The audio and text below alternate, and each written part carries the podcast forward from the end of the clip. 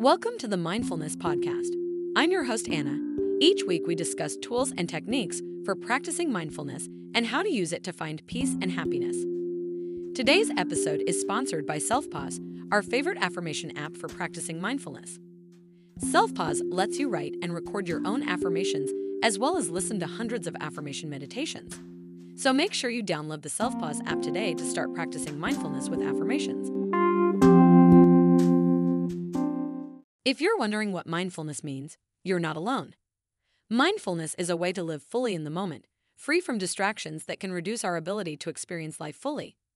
For example, reading without mindfulness can reduce our ability to fully comprehend the text we are reading.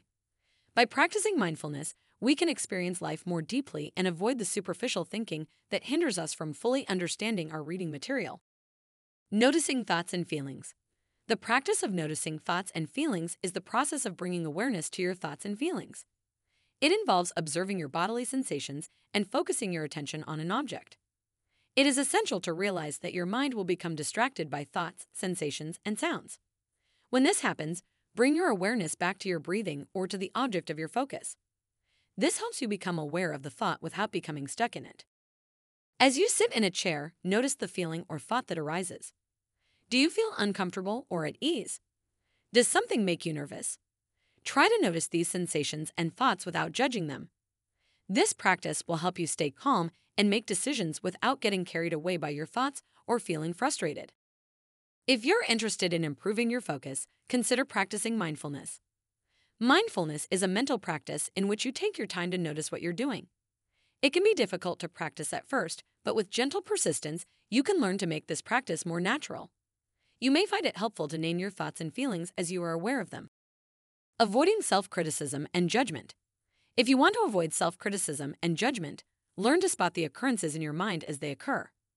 When you notice the same thoughts over and over, you need to notice how they are structured and identify the thoughts as self criticism. Then, practice leaving your inner critic alone. This will stop you from appeasing or pushing your critic away. You can also name your inner critic and label it to help you notice it. Mindfulness techniques can also help you recognize when you engage in self criticism and judgment. By practicing ordinary mindfulness, you will be able to disengage from self criticism and instead focus on helpful thoughts. These techniques can also be used to challenge negative self talk and develop self compassion. Self criticism can be healthy for personal growth, but excessive self criticism is detrimental to your overall health. In addition to hurting your emotional well being, it can create feelings of loneliness and withdrawal from others. If you find yourself overly self critical, you may want to seek professional help. Self regulation of mindfulness. Mindfulness can help workers manage stressful work situations and avoid burnout.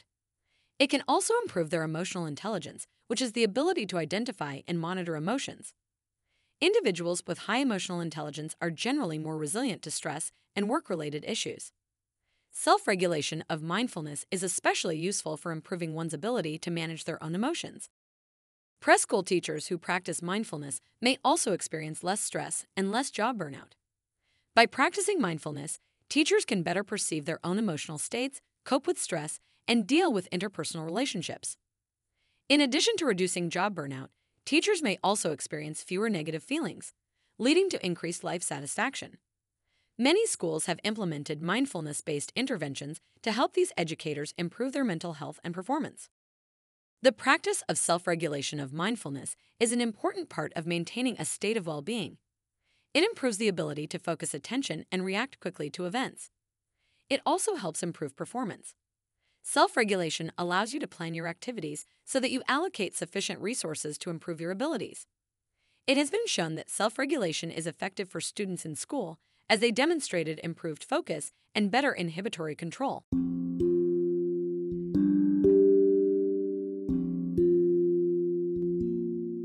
You've been listening to the Mindfulness Podcast. It would mean the world to us if you rated our podcast. Also, make sure to download the Self Pause Affirmation app to get started using affirmations for mindfulness.